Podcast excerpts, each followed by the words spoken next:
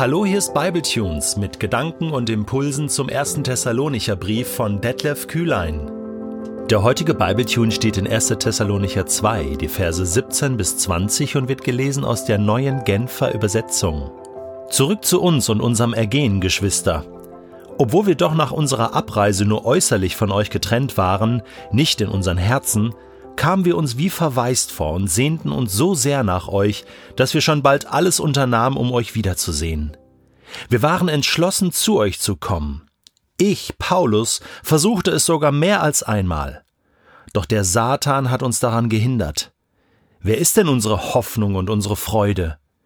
Wer ist der Siegeskranz, auf den wir stolz sein können, wenn Jesus unser Herr wiederkommt und wir vor ihm stehen werden? Seid nicht gerade ihr es? Ja, Ihr seid unser Stolz und unsere Freude. Mal ganz ehrlich, zu welchem Menschen hast du diesen Satz schon einmal gesagt? Du bist mein Stolz und meine Freude.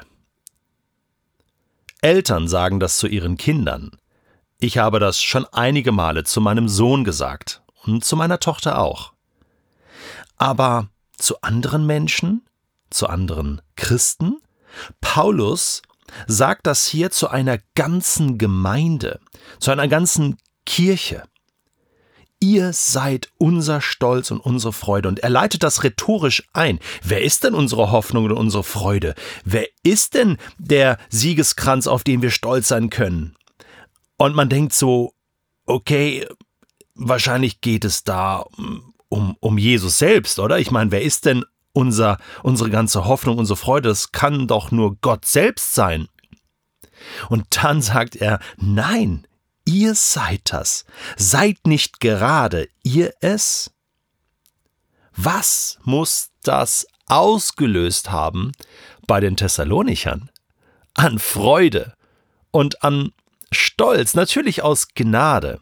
Sie haben sich dadurch nicht selbst erhoben, sie wurden ja erhoben durch diesen Apostel, der da gekommen ist und der ihnen dieses Prädikat wertvoll ausdrückt und ihnen sagt, ihr seid Vorbilder und ihnen sagt, ihr seid unser Stolz und Ihr seid der Grund, warum ich so voller Freude bin.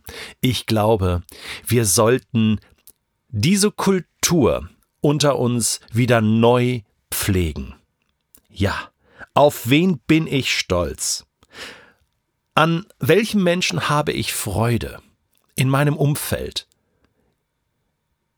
Da muss ich mich mal hinsetzen und muss mir Gedanken machen. Und dann fallen mir hoffentlich Menschen ein, durch die ich gesegnet bin, die mir Freude machen. Nicht nur in meiner Familie, sondern in meinem ganzen Bekanntenkreis, vielleicht in meiner Kleingruppe, in meiner Kirche.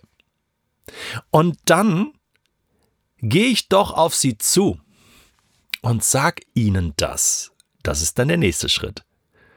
Und so kommt Freude in unser aller Leben. Ich selbst durfte das schon erleben, dass Menschen auf mich zugekommen sind und gesagt haben, danke Detlef, ich habe so eine Freude an dir und du löst bei mir Freude aus und danke für das, was du tust und das ist so ein Segen und was löst das in mir aus? Auch Freude und Dankbarkeit Gott gegenüber. Hey, wir sollten diese Freudekultur wieder pflegen. Das Gegenteil von dem ist, sich gegenseitig kritisieren und runtermachen. Äh, es geht nicht darum, dass wir uns nicht auch mal korrigieren können ermahnen, wie die Bibel an manchen Stellen sagt, aber es meint auch ermutigen. Sind wir Ermutiger?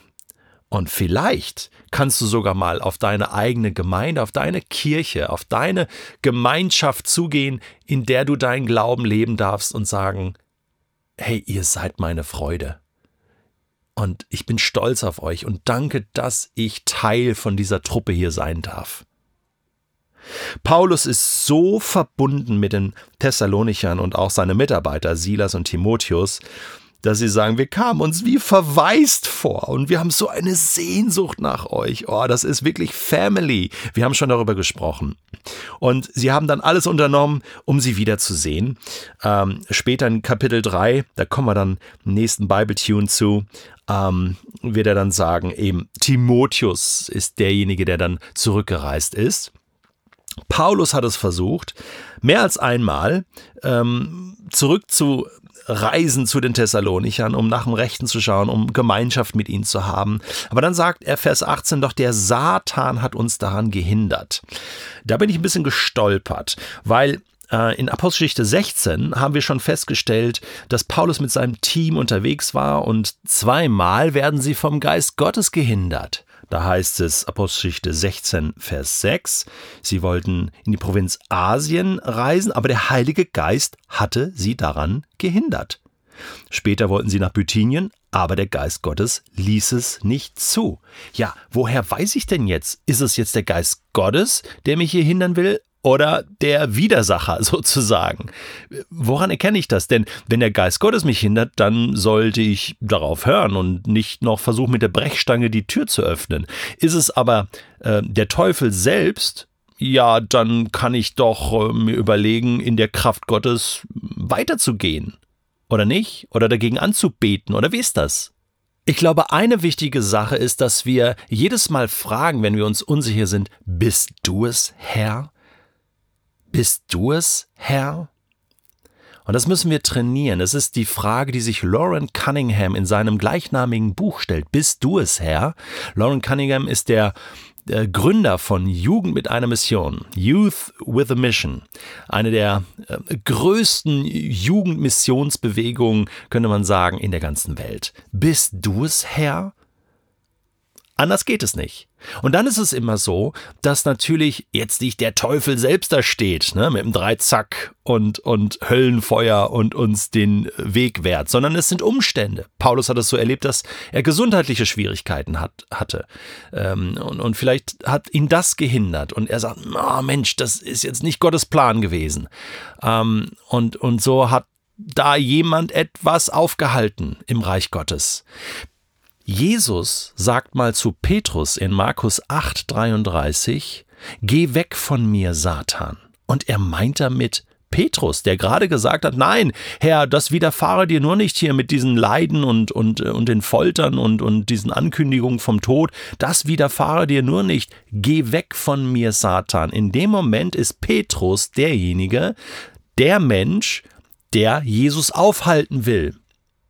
Quasi instrumentalisiert. Ja. Und da merkst du, da sollten wir im engen Kontakt mit unserem Vater im Himmel sein, dass wir unterscheiden können, will der Geist Gottes mir hier etwas sagen oder will hier mich jemand wirklich von etwas Gutem aufhalten. Das ist ein Training und Paulus war in diesem Training schon sehr, sehr gut. Zum Schluss ist Paulus stolz auf den Siegeskranz, den er erwartet, wenn Jesus wiederkommt. Der Lohngedanke ist ein sehr zentraler Gedanke, sowohl in den Evangelien als auch in den Paulusbriefen und besonders dann auch in der Offenbarung. Äh, bei den äh, Sendschreiben, Offenbarung 2 und 3, auch Kapitel 4, lesen wir von Siegesgrenzen, von Kronen, von abschließenden Auszeichnungen, die Gott Christen gibt, wenn sie ihr Ziel erreichen, in irgendeiner Form. Natürlich ist hier keine Leistung gemeint. Paulus ist sich sehr bewusst, dass alles, was er tut, alles, was er erreicht in seinem Leben, aus der Gnade Gottes entspringt. Und auch so ein Siegeskranz ist ein Zeichen der Gnade Gottes. Aber wie gut ist Gott, dass er uns, obwohl wir alles aus Gnade nur erreichen und tun, uns trotzdem belohnen möchte und sagt, du bist ein treuer Knecht, das hast du gut gemacht. Ich will dich über mehr setzen. Jesus erzählt mal dieses Gleichnis. Gott ist ein Gott von mehr. Gott möchte dich und mich über mehr setzen. Deswegen bleib dran. Sei stolz und erfreut über andere Menschen. Beschenke andere und kämpfe den guten Kampf des Glaubens, so würde Paulus sagen.